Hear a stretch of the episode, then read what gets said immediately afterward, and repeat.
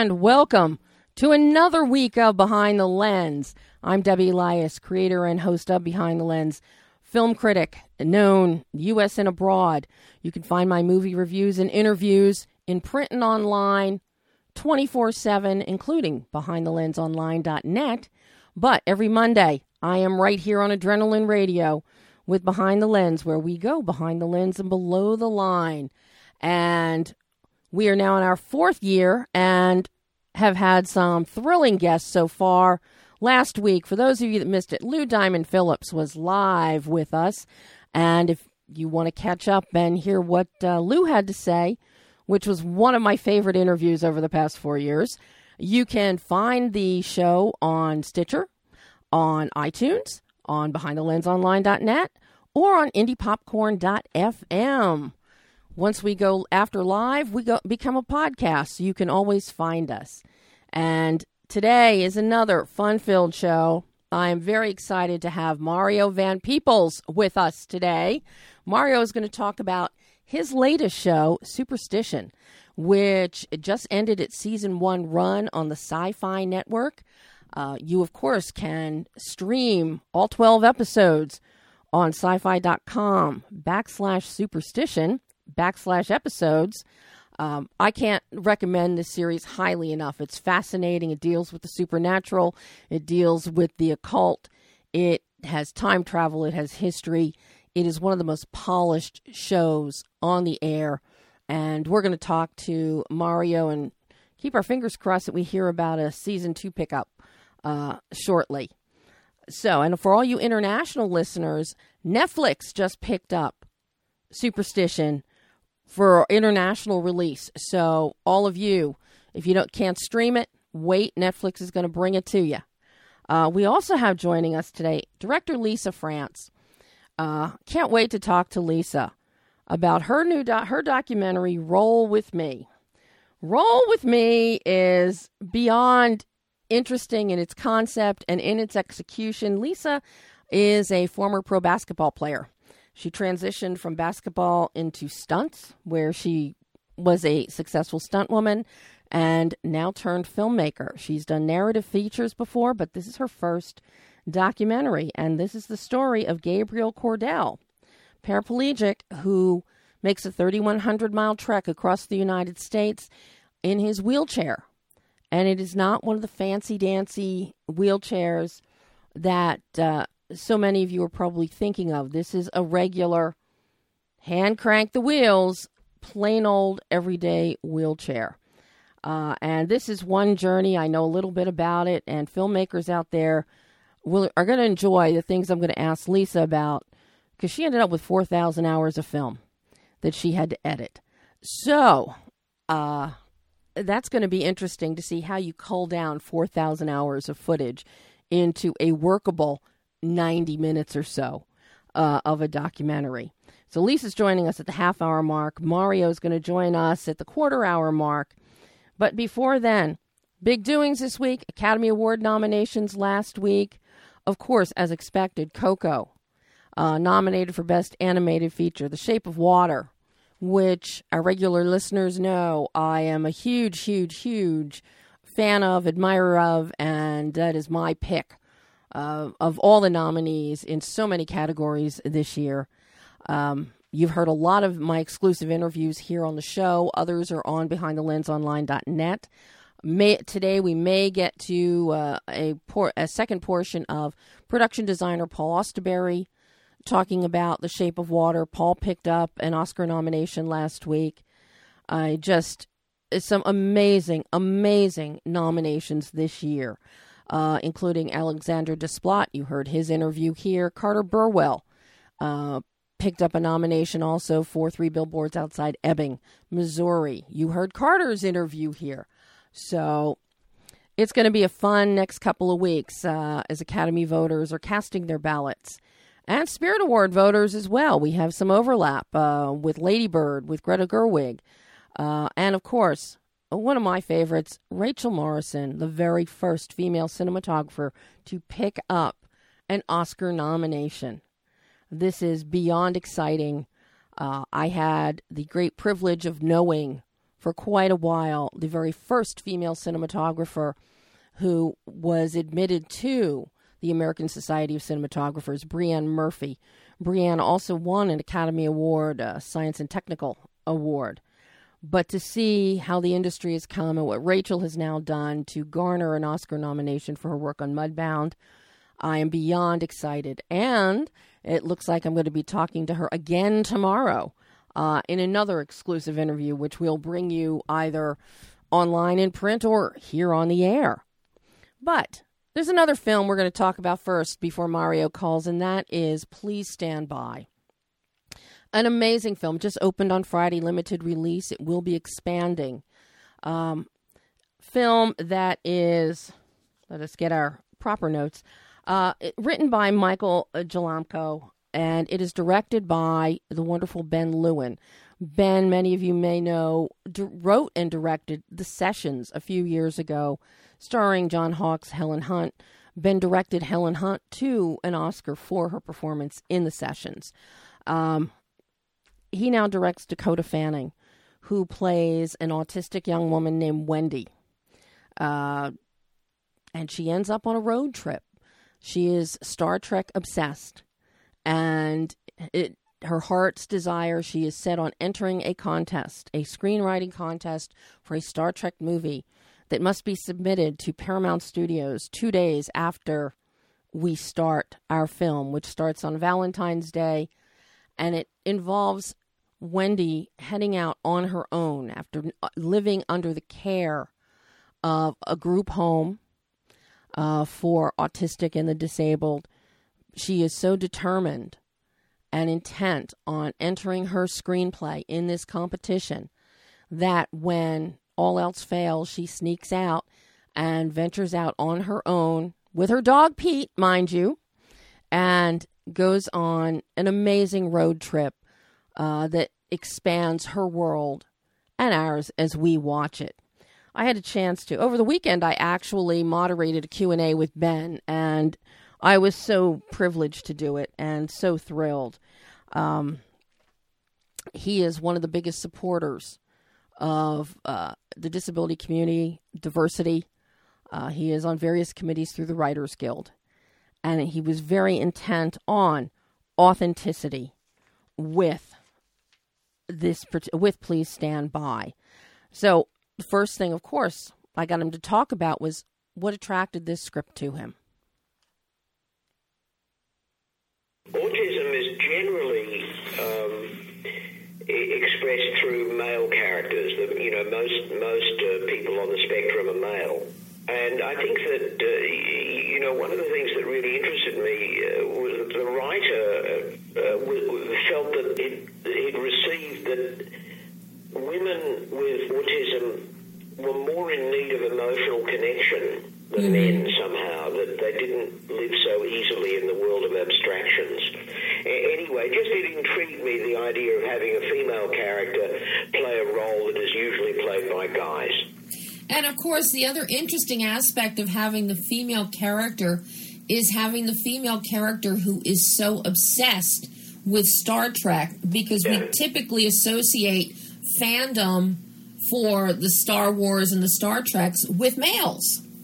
Yes, that's that's right. But you you know, as, as, uh, as soon as I got this script, I called a friend in Australia who has a daughter with autism of a similar age, and as soon as I mentioned Star Trek, oh yes, it's obvious. I mean, you know, the the, the Trekkie connection with the autism community is quite profound, and you, you know, after all, Spock um, is the first autistic hero, you might say. And for those of you that, that see the film, you will Star Trek does play a very big part uh, in the construct of the script for Please Stand By, including the great use of Klingon And yes, I have it on great authority from Ben that they tapped the world's preeminent, preeminent individual with the knowledge of the Klingon language. So all the Klingon in the film uh, actually is authentic, as are many of the locations which they shot at, including Vasquez Rocks, which for all the Trek fans out there, you may remember when Captain Kirk was battling the Gorn in an early episode. They actually shot that at Vasquez Rocks. Ben went back there to shoot part of Please Stand By and a very seminal part of the film uh, to keep that the, the Trek experience authentic as well as the autistic experience. But part and parcel to this film is the sensitivity and the uplifting nature of the film, and a lot of that comes from the visuals.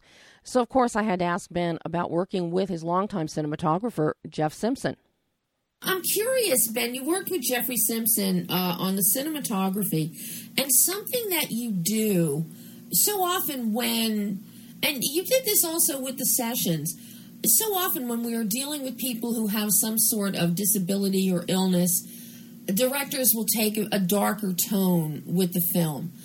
Uh, more or less mirroring what they perceive to be the darkness of, of having this disease or or this disability you go the opposite direction. And this is the second time you've done this now. And you do it here, and you and Geoffrey, you create a light visual tone throughout the entire film. You buoy the film with a lightness, so we never feel there's never pity. We never feel down. Wendy never looks downtrodden. You know, what were your considerations in designing that visual tonal bandwidth? Um, you, you, know, it's it's not actually um, designed; it's instinctive, and I think you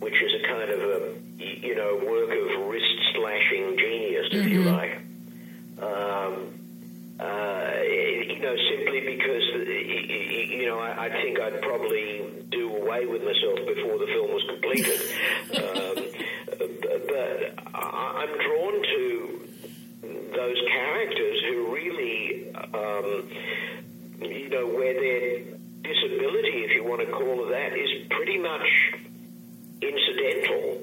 Mm-hmm.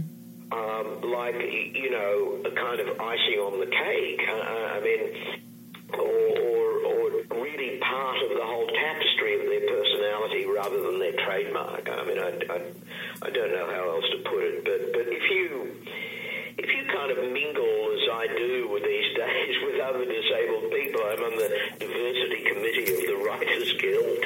Oh. Um, you, you, know, um, most people who function with um, with some kind of you know device or problem or issue are incredibly positive, self-deprecating, um, and very funny in most cases. Um, uh, because I think that you know the, the, the, the, disability experience is a I, I guess if I've got anything particular to contribute or any particular insight, then that's the one. You know, I see the, the absurd side of pretty much anything. You know, it, things can be as tragic as you like, but I'll see the absurd side of it. But you know, also with your visuals, I love the way you you utilize framing and your variances with your mid shots and your close ups, and then you go wider the further in Wendy's journey as she gets, as she's heading to Paramount Studios, the wider your frame gets. Until, uh, except for you know, very, very powerful moments where she's very intent on she and Petey charging ahead. Yes. Otherwise, but I love the way you slowly visually expand the frame for the audience as her world is expanding. Yeah, I, I mean, I. And we're going to come back to more of my exclusive interview with Ben Lewin and the visual tone and tapestry of Please Stand By. But right now, I am thrilled. I have to bring him on. I can't wait. I am thrilled to have Mario Van Peebles with us. Hello, my friend. How are you? I'm good. How are you? I am so thrilled to be talking to you again. Yeah. I mean, this is I got I, I've got to ask. I've already did the setup at the top of the show about superstition. Have you heard anything about a season two pickup yet, or is this in the fans' hands? It's in the fans' hands, I think, Wow. as it should be. yes. You know, we we we know that we uh, voting is important, and you vote with you know your dollar, your voice, your your ballot.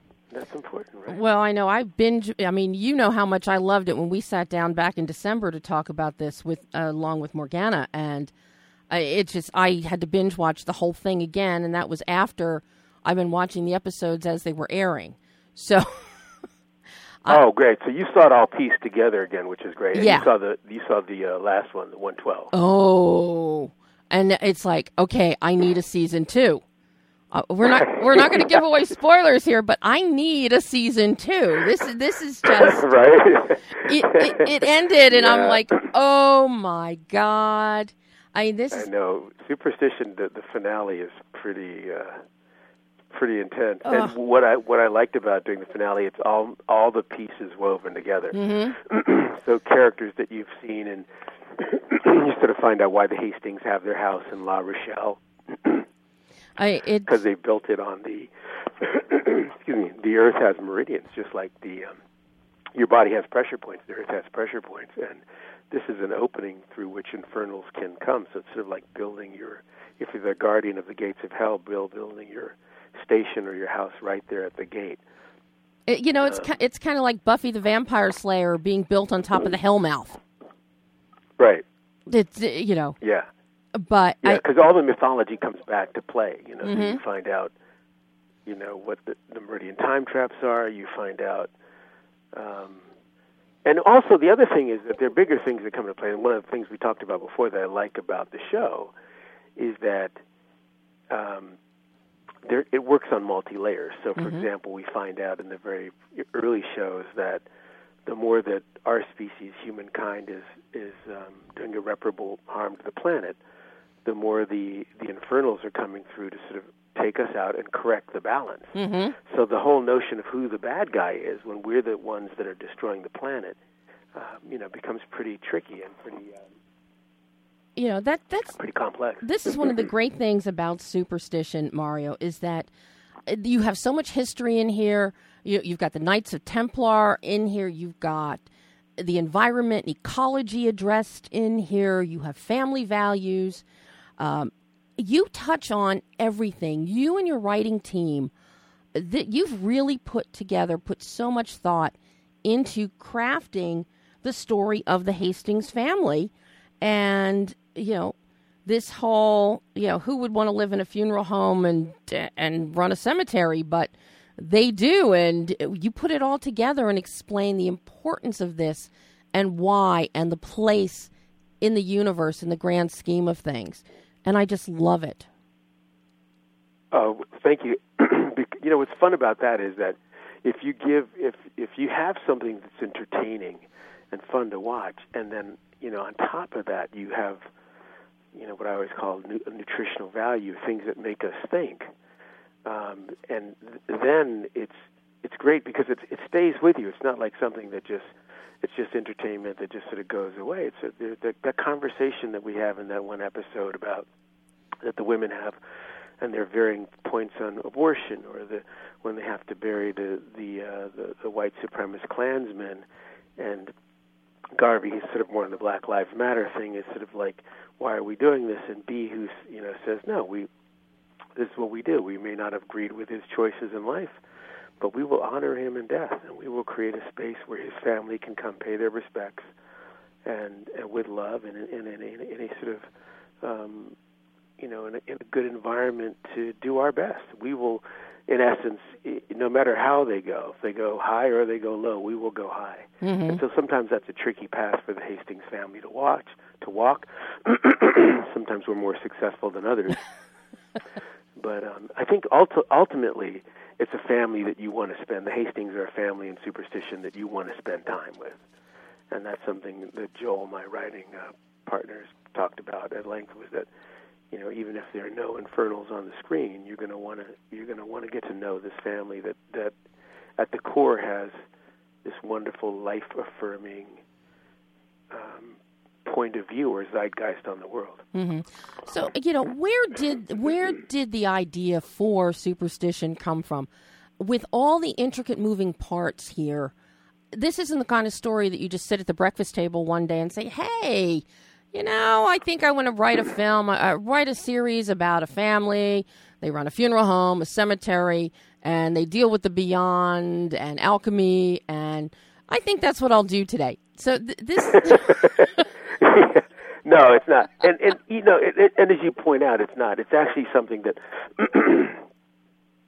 that's very rich in its folklore. You think about, I say this: you take, you know, you take uh, the slaves, newly freed slaves, and Native Americans, and um, British and Irish and Jews, and you know, Asians, and you mix this all together in this melting pot called America, and you do get sparks you do get conflict, but you also get great um, art. You get great music, great folklore, and of course, great superstition. And a lot of those superstitions are woven into the the old countries that all these different Americans are from. Mm-hmm. Their native, their motherlands, if you will. And uh, so, the idea, the genesis of it, was with um, with uh, Justin and Chris, who were at Syfy Network. They they identified that there were not a lot of multiculti families in this space, or people of color in this space, the horror sort of thriller space. Mm-hmm. And they they came to me and Barry, and um, and then we worked it around, and we we we met Joel and brought him into the mix, and Joel brought Larry into the mix from Six Feet Under, which seemed like a good fit. And so together we sort of all layered it up and and we started to research the mythology and and uh, the Templars and um, and the Moors. That was important Mhm. too. That you had the mix of the Moors. I had I had just done roots, and I was very interested in West African and North African and uh, history and mythology. And um, so we sort of pulled it all together, and it sort of came in layers. And then, excuse me, part of the what I wanted to do was cast actors who weren't just about playing the role, but in actuality, in actuality, were the role. Mm-hmm. You know, uh, Robin is a really smart, fun, accomplished mother who's a terrific actor. Um, Brad had been in the military, been in the Marines, who plays my son, Mm-hmm. Calvin. Um, uh, Demetria is not only a good, a great actor, she's a dancer and a singer as well. But but beyond that, they're good people. You know, it sounds like you, people always say this, but we had no we had no jerks on the set. We had people who were happy to be there. They were like, Mhm. man, we don't get to do this often. We don't get to show a family like this often. Um, my own daughter Morgana, who really fought in audition to play Garvey and, and brought her a game to that, and then Demetria, I mean, um, uh, Tatiana, who um, plays uh, um, Tilly, the coroner.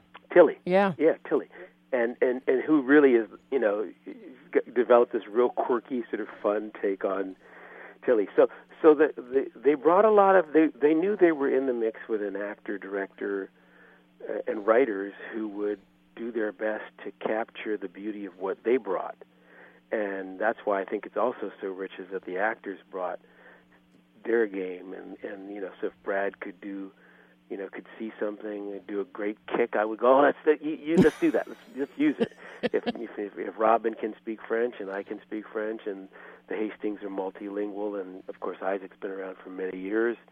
Uh, he's learned a lot of languages, so let's use that. Let's use Jasmine Guy's, you know, uh, g- great sort of cinematic history and, and television history on screen, mm-hmm. and, and even her backstory with me. Let's use that.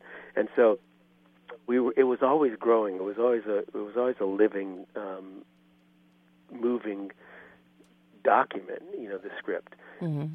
And that's part of the fun. So when we created an infernal, the you know the initial thing when you create an infernal is you think of what you've seen in Hollywood shown you before, which is this sort of pale infernal with pointy ears that goes, "My gracious," you know.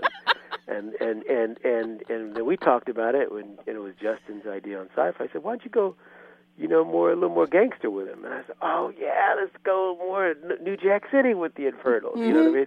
So, and then let that Infernal quote Curtis Mayfield's great song where he says, "If there's a hell below, we're all going to go." Only he's got his the Inferno's got his own spin on it, which is, "If there's a hell below, you're all going to go." And and Isaac sort of you know, hammering him about, you know, selling drugs and technically selling poison to kids. And he says, man, that's some hypocritical, hypocritical stuff right there, man. You human beings are poisoning the whole planet with mm-hmm. your pollution and greed. yeah. then he says, you guys want to dance with the devil and and kill in the name of God, but God don't love you no more. That's why he's sending all this crazy weather to get rid of your ass. mm-hmm. No, I mean it. It is so intricate. You really hear some stuff on this show that you don't hear it on this you show. You don't but then you go beyond that, and you as a director or producer, and then with your cinematographer, the production values, Mario, are off the charts. This is, I mean, this is so polished. The cinematography is so rich, so gorgeous. It really, really starts taking off in episode three. I have to tell everybody. It's beautiful in episodes right. one and two, but episode three, you really when the dredge gets introduced and the cinematography just explodes. But the production values are insane. Very very cinematic. Not something you expect to see on a series.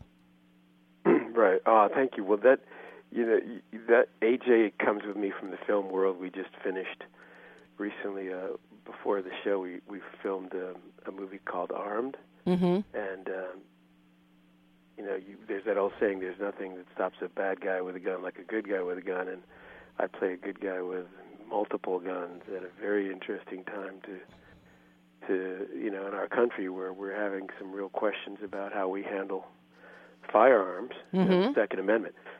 so he came to me from that. We had done Armed together, and we'd done a couple other movies together, and I was like trying to.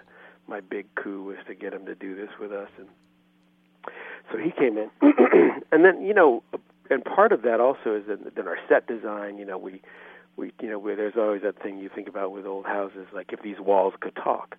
Well, Amy, our set decorator, you know, designer, literally created the Hastings house out of reclaimed and reused pieces of houses, old houses from all across America, and um, so that was that was you know really wild to have that, uh, so that the, you really feel that the house has a you know great history itself. And then um, set dressing itself within within the Hastings house, every little every picture on the wall, everything sitting on every little tchotchke sitting on a shelf, every book. The alchemy room is amazing. It's just there is no detail too small in this production.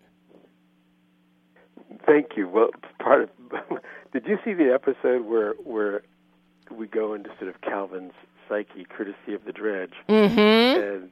and and and and B is um, B is painting some of going over some of Arlo's artwork, and um, all that art, you know, we got artwork from uh, Marley, my son Marley, who's got this great sort of haunted sense of art. and i how, how am I going to use this kid's art? It's so wild. and so we built, you know, built that in. Part of the this backstory was that Bees is, you know, Bees an artist, and Arlo, who was killed early on, is also an artist. And then she makes this very cutting remark about Calvin, which is that, um, you know, that that he's an artist too, except for killing is his canvas. Mm-hmm. And you know, so it was it was it's a really all these layers are, are, thought out, and uh, um, and then the whole mythology with the Ring of Solomon and how we get that. Um, so I hope we get to do. I hope we get to tell more stories because there is a lot of rich, you know, great folklore and superstition in this country, and we uh, we we had a lot of fun playing with it, man. Well, I mean, but th- there is no. You have no stone unturned in here. But I've got to ask you because you direct eight episodes, and you've been involved from the ground up you know how how well does Mario the actor take direction from Mario the director? I mean, th- this you know, this is important. Okay, so that's a that's a, that's a good question. uh, so you know, I've been doing this. I sort of grew up doing it. I sort of grew up seeing my dad. You know, he did Sweet Sweetback's "Badass" song in 1971. So that be and that became the um, top grossing independent hit of that year, outgrossing Love Story, et cetera, et cetera. And it had a multi you know culty crew and a multi culty cast. And my dad was director, writer, producer, actor. And in my family, when you when you grow up in in a family like that, you get used to um, doing everything. You get used to carrying cables. You get used to editing. You get mm-hmm. used to. It's all a part of the zen of family filmmaking. So there's no area that you go, oh well, I can't do that, or I would never do that, or you know. So you you know. So it all becomes a part of what we do. It's mm-hmm. all holistic. It's all connected. Later on, you realize, oh, these are separate jobs, and you know, one union covers that, and you can't touch this because some other guy does that, and that makes sense. You know, another gal does this. Um, you know, so so that then you, you know, that that that becomes a whole separate thing. But I think I find that my best acting is when I am reacting. Mm-hmm. You know, so so I will if like you're in this conversation right now, someone might say, "How would you? How are you steering this conversation? But you're also having this conversation." It's actually in some ways easier because you're you know what question you want to ask. I don't know what question you're going to ask, and so you get this immediacy. And sometimes, as an actor, I'll be asked a question by something that another actor did, or prompted by something something mm-hmm. else someone else did, and I'm not down the street or down the block watching from a monitor. I'm right there in the mix, and I find that um, Mario, the actor, is right there with them, and that the director is setting up an environment for the actors on Superstition to do their best work, and then we just come in and do it. Mm-hmm. Um, so it's you know it's and, uh, you know even in, in like when I did Heartbreak Ridge with Clint Eastwood, he's actor director, and you know he found a way to to sort of do that. Um, and then there are other times, you know, the other thing is that I've had the, the great fortune of um, being directed by really good directors. You have.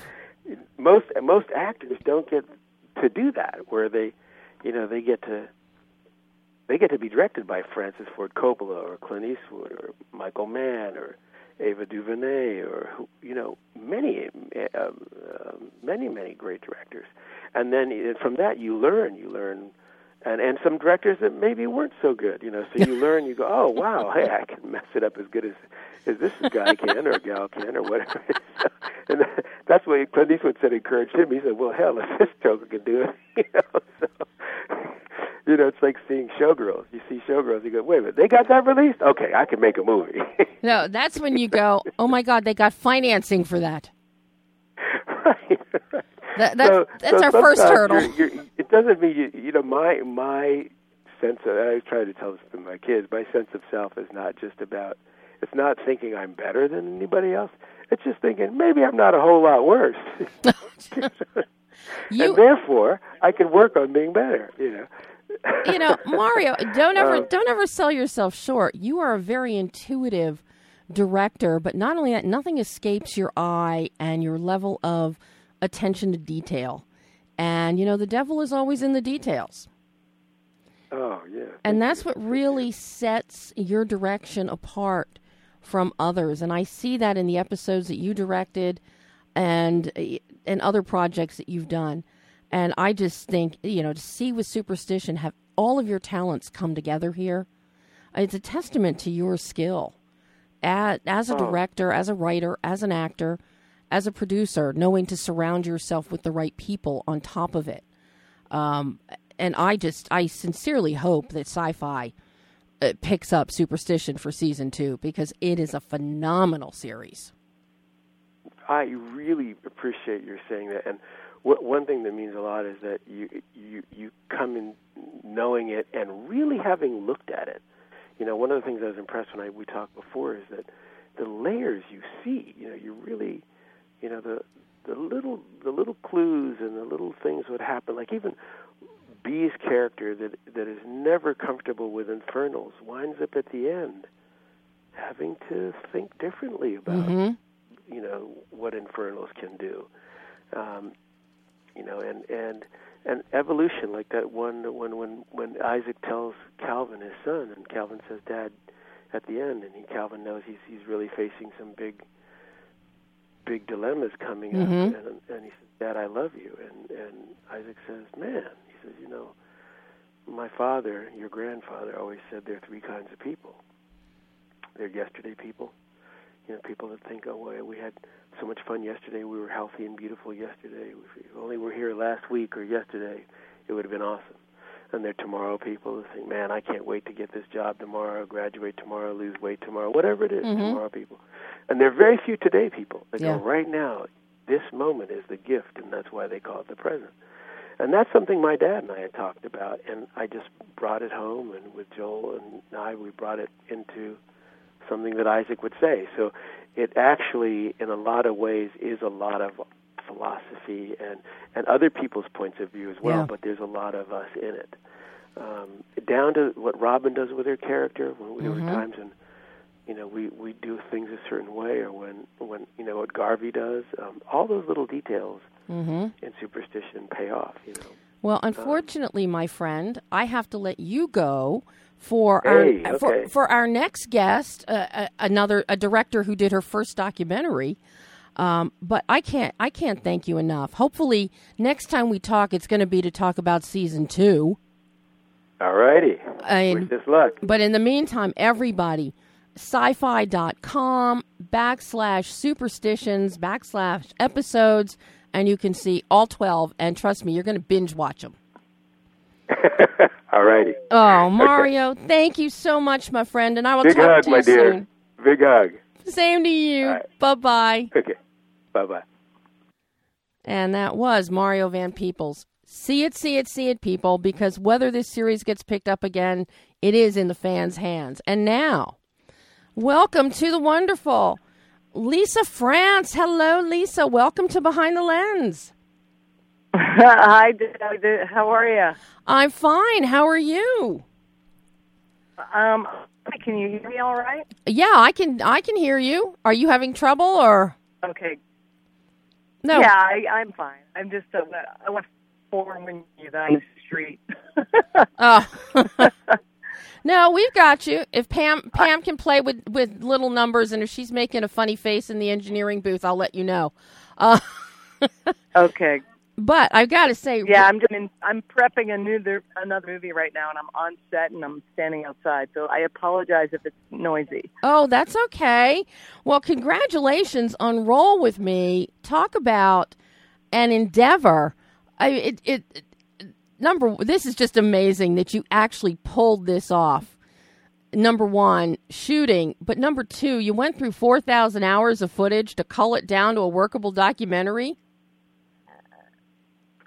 It was a little crazy. I uh, that took that took the most amount of time, to be honest. Oh, I can imagine. That was uh that that was oh yeah, that was a very very long process. And you know, we had like many filmmakers, we had no budget, so it was just me. And um, you know, I think once I got through the footage, I I knew when I called Gabe, Gabe Gabriel Cordell, who who did the push across America. I called him and I said, you know, hey, I, I just well, you know, we have a story I need an editor. Mean, it's, how did you know? Where did this idea come from to actually make this documentary? Because you've also got your subject is Gabriel Cordell. Gabe was not a trained athlete. You, being a former basketball player and stunt woman, you know about physical training and being ready to embark on something like pushing your wheelchair across the United States. So, you know, I'm curious. Yeah. How did Yeah, the- I did. you know, so how did this come to you, and what did you think when it's like? uh, Did you like slap yourself or see a psychiatrist first and say, "Am I really going to do this"?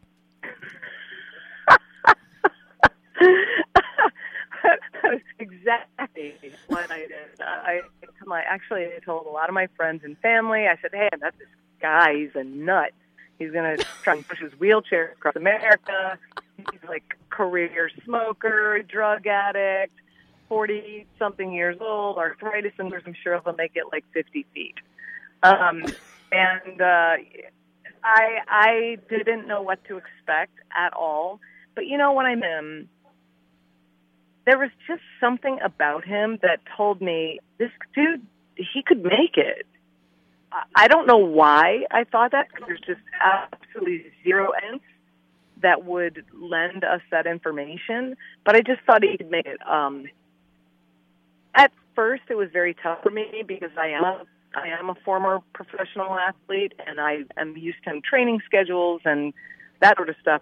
That just wasn't going to happen here. Th- That schedule wasn't happening. this schedule was going to be whenever he could up and go. That's when we get would get up and roll. And I told my family that I wasn't going to do it.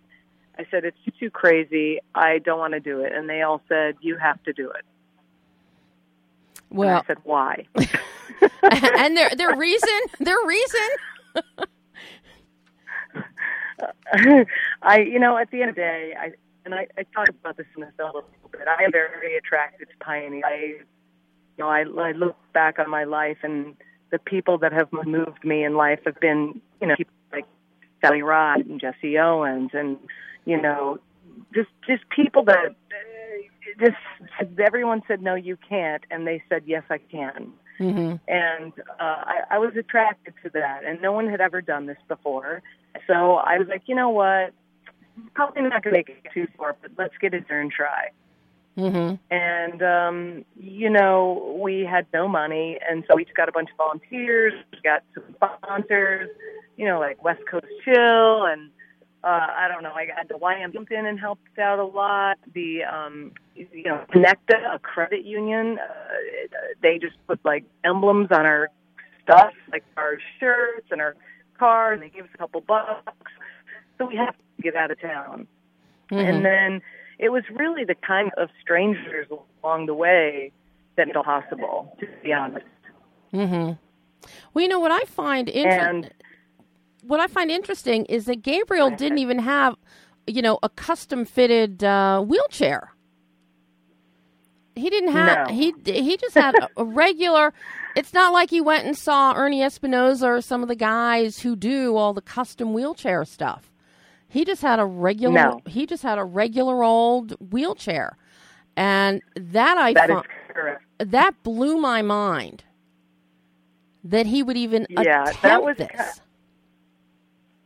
It, it was kind of crazy. Like you, you know, and of course, until you actually sit in a wheelchair, and if anybody ha- who's listening has never sat in a wheelchair and tried to push themselves up a hill, um, or go, or even more scary, going down a hill with no brakes, no extra wheel, no steering, no, uh, you know, the circumference push. That that's a big part of the deal, right? Yeah. So, so his was the entire size of the wheel, whereas a lot of these roll bars are little. So the little push and the whole wheel goes around. Mm-hmm. So he didn't have any of that stuff. No parachutes, no nothing special. Thing, no motors, just a regular chair that, you know, a, I would call a mobile paraplegic would get. Uh, Mhm. You know, that would be what they would be given after, you know, after they became as mobile as possible again. Sure. You know, and of course you Yeah. I you I understand you're riding a bicycle going along with him trying to shoot. yeah. How how does this it might work? be the first might it might be the first movie ever shot from a bicycle. you know how how does this work, Lisa? You're on a bicycle. You at least have either hand brakes or foot brake. Unlike Gabe, who doesn't have brakes, but you're also trying to shoot something while you're trying to stay on the road and keep up with him. I can't even imagine this. well, uh, you know, again, there was no book, there was no system, there was no, you know, we're going to go 3,100 miles up 70,000 feet of elevation and try to go as fast as possible um, with no rule book. You know, there wasn't any information how to cover this or shoot this. And to be honest with you, Debbie, I really wasn't thinking about the documentary. I was really just thinking about if he was to be okay Yeah. if that makes sense. So my my prime reason for riding next to him was to ensure that he had water, that he had snacks. So I would like carry a lot of the snacks and food on my bicycle in my basket or in my backpack, Mm-hmm. and to make sure he was safe. Now our car was never more than five miles away. But even still, you just never know. Like, That's I it. can you imagine if something happened to him and no one was there? Mhm. So that was my primary function originally. And then as we started to get the hang of things, I thought, you know, I could shoot for this stuff. Mm-hmm. So I started to keep um, uh, uh, like three different little tiny cameras in my. Um, I had a little basket on the front of my bike, and then I also had a, like a shoulder bag, and I carried some stuff in there. And then I had GoPros. I used my iPhone. I mean, I could only keep small things. I couldn't carry like a proper camera or anything. Right. So that's how we did it. And then, you know, I gave guys uh, in the RV, I gave them cameras, and then I had these really old, janky ass cameras that were crap. I gave them these DVX 100s. Oh my and, God. Um, the number that we had. Oh, my they God. took tape. they took tape. Oh my God. You know, but you know, I'm curious. You've got all these different formats, and then you've got to sit down at the end of this with your 4,000 hours. How do you find your through line and start developing a coherent story? Well, you know, my editor, Jeff Puccioletto, who was officially was sent to me from God, I swear, he's straight from heaven. He um he was great. He took my outline, which was pretty lame, and he the scenes. I had um I had binned all the footage that I knew would cut into a scene, and I just started with a linear with with the linear version. I'm Like, okay, if we start on day one and go all the way through, what's the best meat? Mm-hmm. So I just, when I went through all the 4,000 hours and I found like the speed roll of Game and everything, thank God, everything was time stamped. So we did know what day things were shot, um, except for the stuff on tape. Oh, God. we were just throwing tapes in the in Murphy like it was. We didn't have like you know we didn't have a DIT or anyone organizing footage. We didn't have an editor. We, we didn't have an assistant. We didn't have a story producer. We didn't, and we shot for 120 days. Oh my God.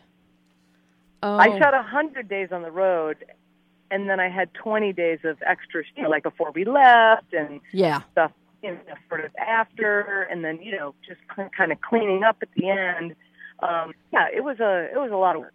You know something that over. something that you did um, so often with documentaries of this nature, not riding on bicycles and trying to shoot and uh, pushing wheelchairs, but documentaries that are going on a journey. Uh, They're interspersed and peppered with a lot of talking head interviews. You don't do that. You real you That was one of my actually. Thank you. Thank you, because that was actually one of my goals, and I I did everything I could to avoid that because I prefer verite. I think verite is beautiful, and Mhm. good thing about our films is you. If I had to cast these characters, you wouldn't believe that they exist, right? No. Would you ever believe that, like, that a guy with PTSD, a guy with Asperger's who's homeless, you've got the Palestinian drug addicts, you've got this w- white Aryan-looking dude who's a former cokehead, you've got the Jewish guy with daddy issues, and you got the lesbian. What could go wrong? Nah, nothing. Nothing. I mean, th- you know, that's that, that's the first that's the first group you're going to gravitate towards to hi- to bring on. right.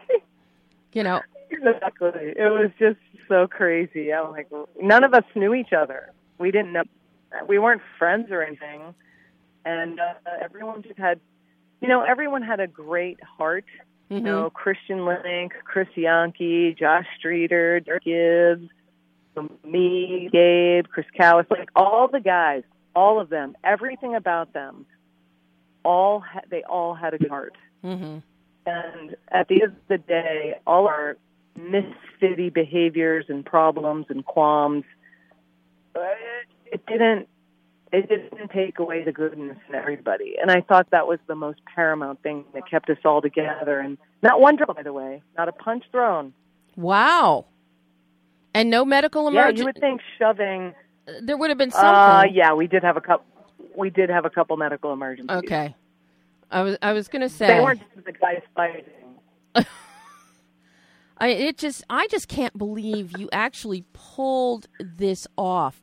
But you know, I'm curious because this was your first documentary, correct? You've done narrative, but this was your first doc. Yes, ma'am. What was that logistic learning curve of a director like for you, coming off a narrative and jumping into a documentary? I liken it to this. You you know those puzzles you get like a picture of the, the Eiffel Tower or something on it, it says Mhm. thousand pieces, and then you know you look at the picture and you put it together, right? Right. Well, that's that's like a feature. That's a that's a, a standard feature. You have a screenplay, you follow the screenplay, then you take the pieces and you put it together, and you just match it up to the screenplay. Mhm. with a documentary, you get a black box or a white box or a green box, whatever box, they, the question mark on. And it says 20 million pieces could be put together in a 100 million different ways. Good luck.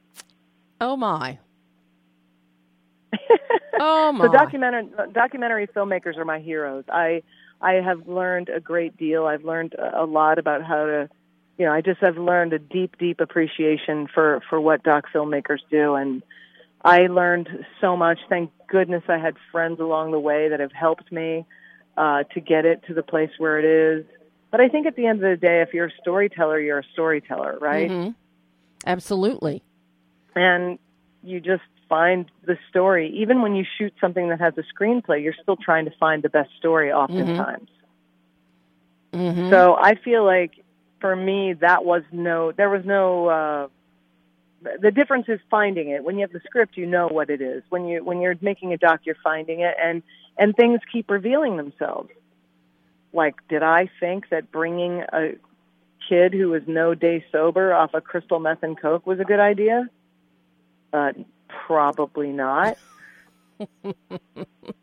but as you know, if you you saw the film, you know it ends up being a very important part of the story. It's it's an exceedingly important part of the story because Gabe isn't just he brings his nephew along and you see this real mentorship start develop develop between the two of them. And by the end you really believe that his nephew Christopher he is going to clean up his act. Mm-hmm. that he's not going Yep. to he will not revert back to being an addict and being a gangbanger that he really he is now on a path and it's it's exciting to Yes. see that unfold it's not uh, like a talking heads movie where you have people you see them sitting in self-help groups or recovery groups uh, but here you actually see the process on a daily basis and it was really interesting to watch Yeah. that because Gabriel himself wasn't that was not too long before that in a very similar place. Exactly. No, it's it's it's um I feel like the film is a lot about mentorship. It's about, you know, the fellowship among brothers. It's about family. It's about this country and who we are when we need to be. And um, you know, it's very inspiring and touching and I think we need a film like our film. I think Mhm. Roll With Me is the type of film that people need to watch right now. We're kind of a little bit divided. We're kind of getting a little clunky at, at the, you know, I, I just think that, I mean, I made this film to help people. That's why I made it. Mm-hmm. And it's very important to me that people feel inspired. They feel that regardless of whether they just had a rough day and can't don't feel like going to work, that maybe this film will be like, you know what, my life's all right. I can do this. Mm-hmm. I can get out. I can make it happen. And if you're going for something big and you've been afraid to try it, you know, maybe the film will push you over to do it. We've had people come right up to us and say that the film has changed their lives Oh. and that it's important and children should watch it and you know kids dealing with abuse and families dealing with abuse and people who have family members who are differently abled should see it like and and we're just we're so humbled you know it's very humbling Mm-hmm. to have this many people have this reaction to it And you've been on the festival circuit with this for a while, and uh, you got you're getting standing room only, standing ovations at all of your screenings. Yeah, it's been again very humbling. We've won uh, audience awards. Um, you know, just it, it, it's just been. Uh, you know, you never know what you're going to get, right? You just toss it out there and do the best you can. And and so far, like I said, we feel very blessed and humbled by what we've been able to attain so far. And you know what we we're now just looking for our distribution. We have a lot of conversations. CAA is repping our film. Oh wow! And, you know, for people who are, yeah, it's great. For people who are listening that want to know more about Roll With Me, they can just go to rollwithmethemovie.com Mm-hmm. and at Roll With Me USA on Facebook. And, you know, I update all that stuff myself. And, you know, we're, we're scooching along here. We're a baby film that, that, that, you know, is a little, little gritty, little down and dirty, but has a giant epic message. You know, and for filmmakers out there, I mean, this is really guerrilla filmmaking at its finest. It it, it truly is. I it's you know this this is guerrilla. This is what guerrilla filmmaking is all about. Is making a film like It- Roll with Me. Yeah, it's very, very guerrilla. It's the biggest stunt I've ever done. So uh, so now Oh. I got I got to ask you, Lisa, before before we run out of time on the show today, I've got to ask you, what did you personally, what did you learn about yourself, take away as a director that you will now take forward into your future projects, into the one you're shooting now, into the your, the ones you'll do in the future? you know, I'm I'm I'm doing this movie for Cartel Productions right now. Great little company, does lots of different stuff. And I'm doing a little teeny baby low budget thriller for them. Mm-hmm. And, you know, I'm going to shoot this thing in 12 days. And at the end of the day, I want to give them the best product I can within these little tiny days that I have. And I even told the producer today, I said, listen, I just made a movie with a camera and me and a guy. Like, I don't, all this other stuff is bonus. so I just feel grateful for every light that I'm going to have, for every additional personnel I have. Um, I think we have to remember to tell a story these days. All we need is an iPhone and a laptop. Mm-hmm. Yeah. And I think storytellers should keep that in mind when they get all freaked out and flustered about, you know, you need your subject, whatever that is, or whoever they are, if they're actors or they're real life, you know, people we're following around. Uh, and, you know, you need them and you need your camera and you need, you know, your computer to edit on. I mean, that, that's where we are now. but it, That's extraordinary. It what a re- gift. It, it really is, and you know, as you said, you know, so many, so many filmmakers are first-time directors who think they need so much. They need stuff. You don't need stuff. You really don't need the Not stuff. really. The stuff that you need is No. the inherent ability to tell a story and the desire to do it. Yeah, well, that's the key right there. You, Debbie, you just nailed it right on the head because, um, you know, I got to work with some really great storytellers like Thom Beers, who's our executive producer. He did Deadliest Catch and Ice Road Truckers. You know, Georgia Fox, who's been an actress, but she's made several documentaries Yep. herself, so she understands story. Sharon Swart, my producer, she's been telling stories for her whole life. I've got my editor. Uh, Gabe's a great storyteller. He also can write. I mean, we have, you know, Jerry Cattell, who's uh, an incredible storyteller. I have all these great storytellers on my team, and it's just really up to you to take all the advice and information that you get from everybody and say, you know what, this this works. Yeah. This works. At the end of the day, though, it's you. If you're the director, you need to choose and say, you know what, the buck stops here. These are all great ideas, and these are the ones that are resonating the most. Well, you have definitely. And we've had we did test screenings too. So Well, you definitely you took all the right ideas to put this together. um, roll with it. I'm amazed. I am just. I am utterly amazed about the process that you Thank went you. through to make this, and then seeing the finished product. It is a film. It is a very empowering film. It's a powerful film, and it's one that I hope a smart distributor is going to pick up on very soon, so that more people can see the film. thank you. Oh, Thank you. And uh, yeah, just have people go to rollwithmethemovie.com if they want to know more. Well, Lisa, thank you so so much. I hope you'll come back on the show again. Like Yeah, maybe when, once we finally get our distribution, I we'll was come just- back on and talk about how it's going. I was just going to say that when we get a distribution deal. Uh, Awesome. Thank you, Debbie. Lisa, thank you. And I look forward to talking to you again and your little baby thriller that you're doing now. Yeah, fun. Thanks so much, Lisa. Thank you. Take care. Bye bye. And that was Lisa France. Roll with me. If it's still in the festival circuit, if it's near you, see it. Roll with me, the movie.com. You can find out where it's playing and keep up on when it gets to dis- a distribution deal near you. That is all the time we have today. Again, um, huge thank you to Mario Van Peebles for joining us, for Lisa France, um, another very incredible couple of, of talents with us. Next week, Jay Silverman is going to be with us, and Ethan Warren talking about their films. And mark your calendars because Mark Pellington is with us on February 19th. I'm very, very excited that uh, Mark is locked in and he's going to be doing the show. A dear friend and an incredible, incredible director. So that's all the time we have.